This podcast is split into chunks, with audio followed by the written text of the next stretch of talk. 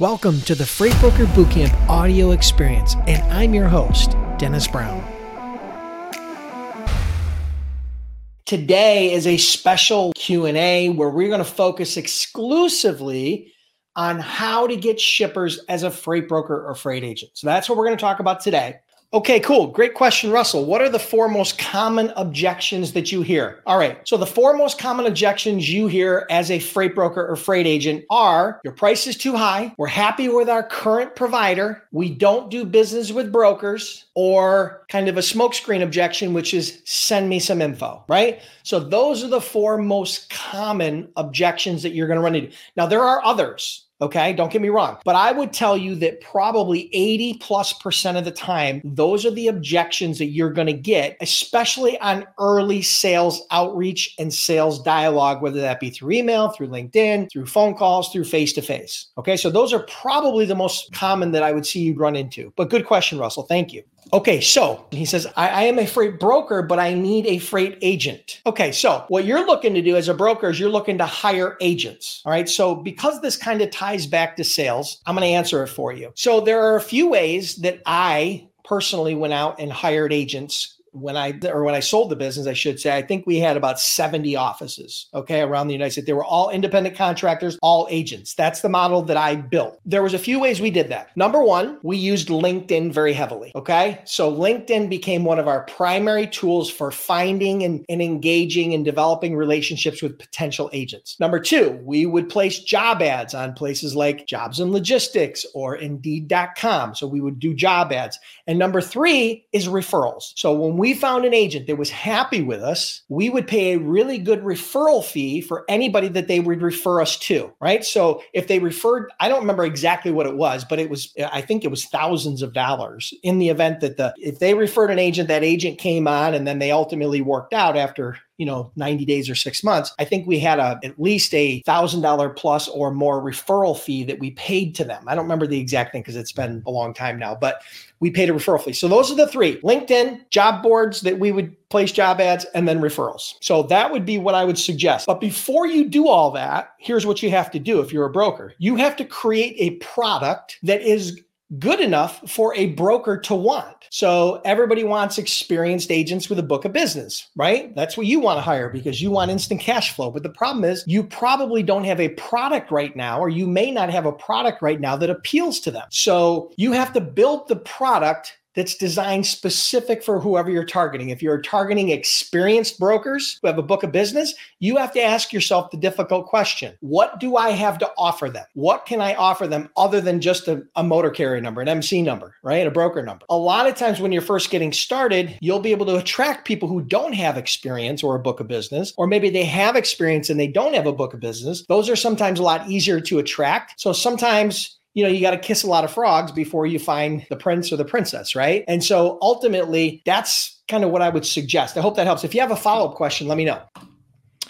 Uh, Favor Scrubs asks, is it a good idea to go to local warehouses to try to get their business? While local warehouses may either be a freight forwarder or a freight broker already, a lot of times a warehouse also has their freight forwarder authority or their freight broker authority. Most times it's their freight forwarder authority, okay? You could potentially, and one of two things would happen. You would either, if it was a freight forwarder, then you would kind of co-broker with them. They would be your customer and you would help support and service them wherever they have needs or pain or demand. If it's a freight broker, possibly, but I don't highly recommend it. Um, you really want to go direct to shippers. So the other way to do it is if it's not the freight forwarder, then maybe you can get referral. There are some shippers, obviously, they have their own warehouses. So you could go direct to a shipper who has a warehouse. But I think you were really talking more about transportation providers. So, yeah, if it's a freight forwarder, you could potentially work with them or you could get referrals. And of course, if a shipper has their own warehouse, then it only makes sense, right? Because if you're going to find, if you're going to work with companies that are local, if that's your niche, then that's definitely where you want to start spending some time. So I hope that helps. Question from Danielle Gauss. What is a great marketing schedule? What are good days to see shippers, days to make calls? Okay. Well, I'm not sure about a marketing schedule, but a sales schedule, marketing to me is a, is different than sales. Okay. So they're a little different. We're going to focus on sales because that's what this is about. It really kind of depends. If your niche is local and you want to go out and press the flesh and you want to see people face to face and you want to knock on a lot of doors and you want to go to a lot of docks and you want to do it that way, that's a great way to do it. If you're comfortable with it and your target market is within a reasonable distance and you can you can touch a lot of people, I think that's a great way to do it, especially if you if you combine that with phone calls and emails, right? Having a multi-touch point outreach strategy, which is what I teach in the Freight Broker Sales Accelerator. It literally will double or triple your connection rate and the contacts that you're able to make. The schedule, the most difficult days to get people on the phone, historically speaking, are Mondays and Fridays. Okay just because Mondays and Fridays have in transportation have a tendency to be uh, where if you're in the transportation industry, you're putting out a lot of fires. Now that doesn't mean you shouldn't be calling on them. I'm just letting you know to set the proper expectations. Mondays and Fridays have a tendency to be the toughest days to make contact, especially if you're cold calling or cold prospecting. Tuesday, Wednesday, Thursday, that leaves it kind of wide open. You know, as far as times, you know, any time of day is going to be a time when you're going to have to be willing to make a cold outreach, whether that be through email or through phone or face to face. But what I found, if you can sometimes show up a little bit before the normal work hours or just a little bit after the normal work hours, you you will make a higher connection rate on those show ups only because, you know, they may be in there a little bit early trying to get some work done and their phone just hasn't really started buzzing yet. So those are a few ideas. Um, I think ultimately you're going to have to, you know, this is a question I get a lot. And what I tell people is ultimately this, you know, when you first start up as a freight broker or freight agent, 90 plus percent of your time needs to be spent prospecting. That's just the way it is. Whether you're doing email, phone, face to face, LinkedIn, or all of the above, 90% of your time needs to be spent doing prospecting. You need to fill the sales funnel. That sales funnel is where, you know, think about it. You have a big funnel and you're putting all the the potential prospects into the top you're making a lot of phone calls and then at the end the bottom of that funnel it narrows down and then out of that drips a customer here a customer there a customer here a customer there right? And so you really got to fill that funnel. So you got to spend a lot of time doing that. That's really the secret to a quick start right? Is having number one the right approach and number two taking massive action and consistent action to fill that funnel right? So i hope that helps.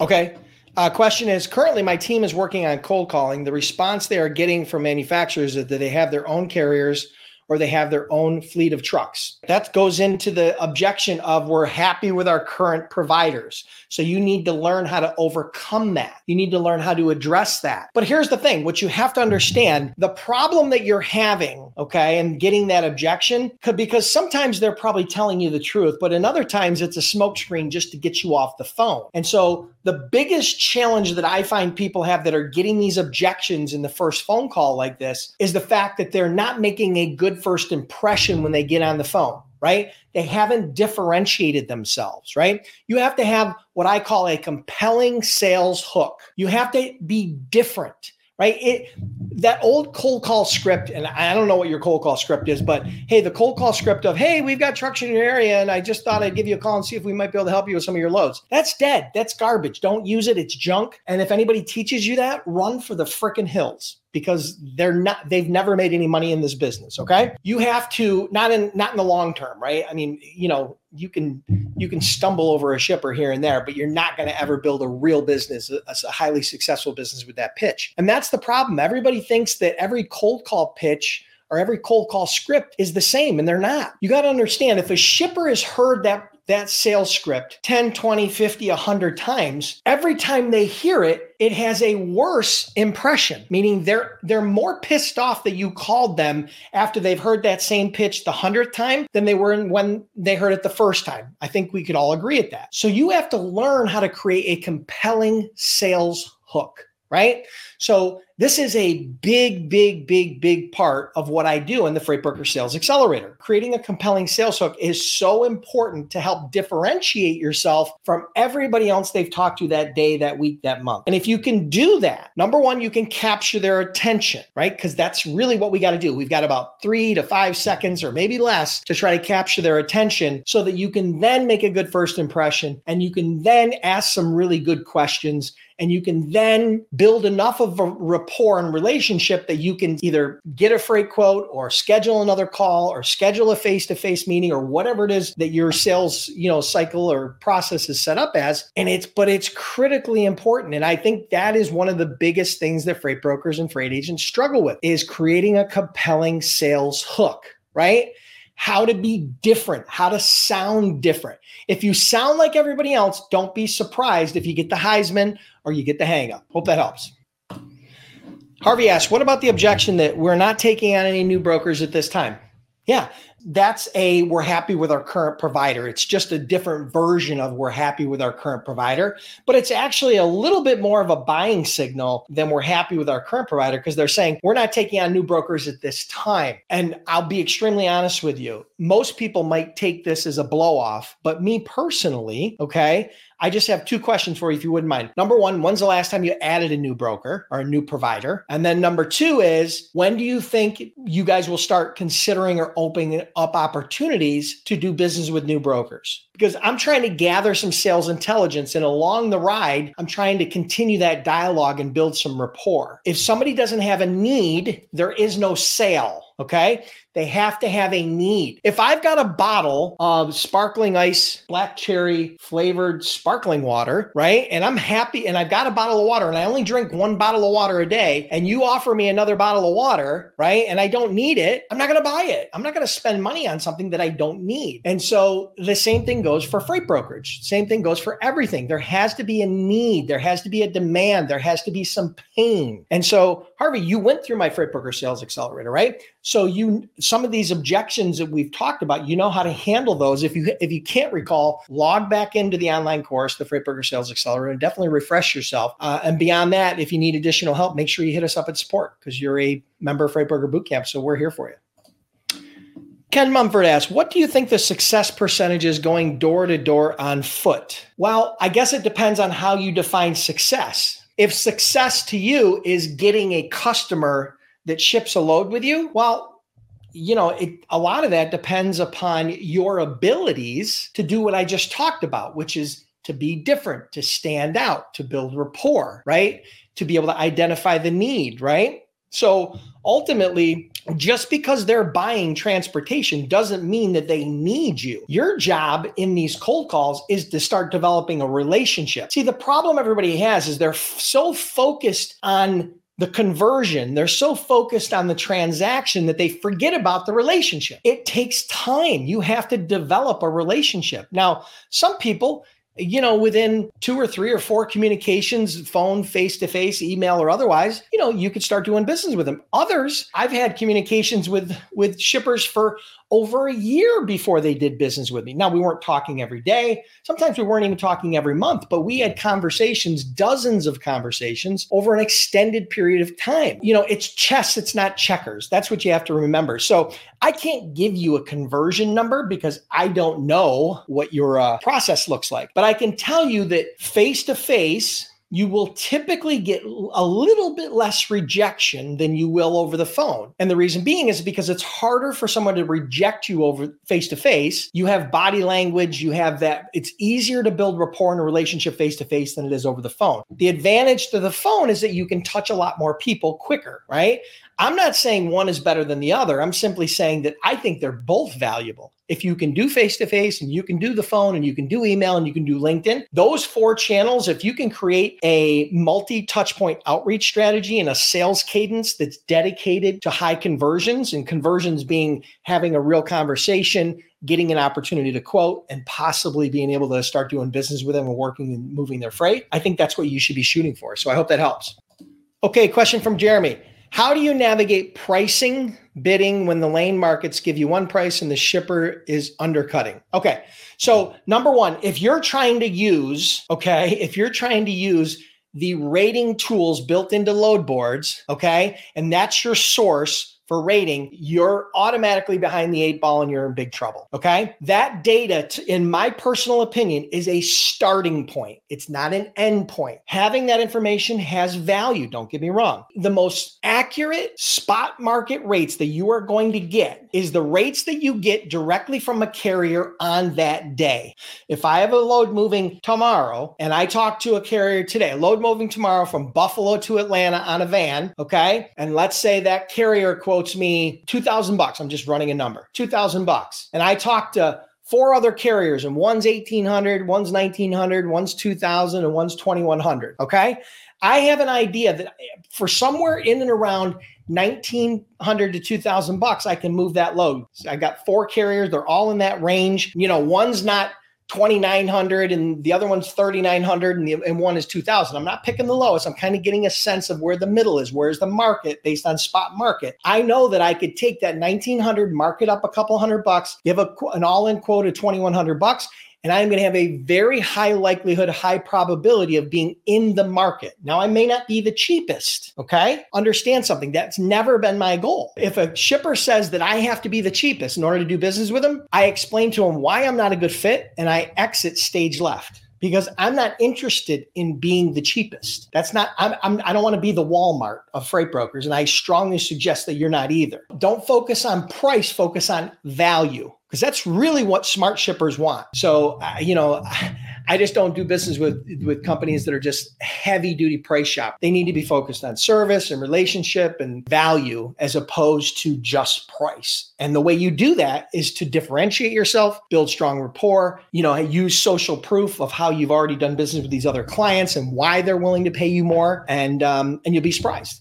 So I hope that helps. Thanks, Jeremy. Haha, Jim Hand. What is the best voicemail script? By the way, Jim Hand has been around in this community and has been a broker.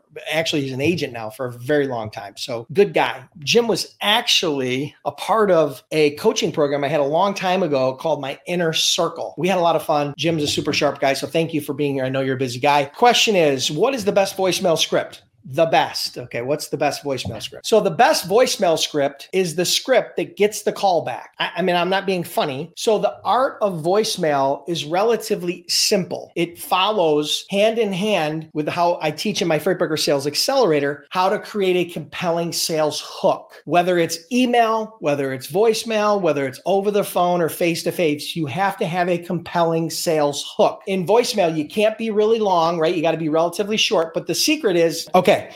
So it goes intro, sales hook, call to action, contact info. Okay. So, hi, Mr. Prospect. The reason for the call we work with logistics managers in the steel industry to help them spend less time sourcing, negotiating, and dispatching carriers and more time supporting their customer needs. I was wondering if I could get a few minutes of your time to discuss how you're balancing this issue and if there's any other way that we can make your job easier. Again, my name is Dennis Brown, 716 555 1212. Uh, Dennis Brown with XYZ Logistics, 716 555 1212. So use that framework. You can't use that voicemail, obviously, because yours is going to be different, but use that framework as a way to create a compelling voicemail. So hope that helps. Good question, Jim. Thank you. Question from Carolyn What is the likelihood of getting hired as an agent with no experience? The likelihood of getting hired as an agent with no experience is 100% if you do what I tell you. it's 100%. Now, the likelihood of you getting hired as an agent with no experience the first time you apply for an agent position is probably not good. If you follow my process, and here's what I'm gonna tell you go to freightbrokerbootcamp.com forward slash blog. Okay. That's my blog. And type in the search box on my blog where you can search the articles, search get hired. Okay. You're gonna see an entire blog post and a video and a training that walks you through step by step by step on how to get hired as a freight agent with no experience. Okay. If you follow that process, it's almost this absolute certainty that you're going to get hired. Now, will you be successful? I don't know. Okay. That, that's really up to you. But if you want to get hired, I can teach you how to be successful. If that's the goal right now to get hired, follow that. Go to freightbrokerbootcamp.com forward slash blog. Okay. Good question, Carolyn. Okay. If you guys are looking for shipper leads, right? Manufacturer leads, leads within your freight niche. Uh, you can sign up for free with no credit card and you can get access to some amazing data. I did an entire demo on this. Go to freightbrokerbootcamp.com forward slash free leads. Okay. Now, um, that is called Apollo and you can sign up for free And literally within 60 seconds, you can be searching leads, right? And finding leads, finding shipper leads in your specific niche. So, yeah. So, if you guys want to sign up for that, I've had so much great feedback from people that saw that demo and signed up for the free. They were shocked that they didn't have to put a credit card in, they were shocked that they didn't have to buy anything. Um, there was no contract. There's no, you know, they literally sign up. You can sign up for free forever. You can be a free member forever. Or if there's other services and things that you want, you can purchase those, but it's not required. Okay. So I hope that helps.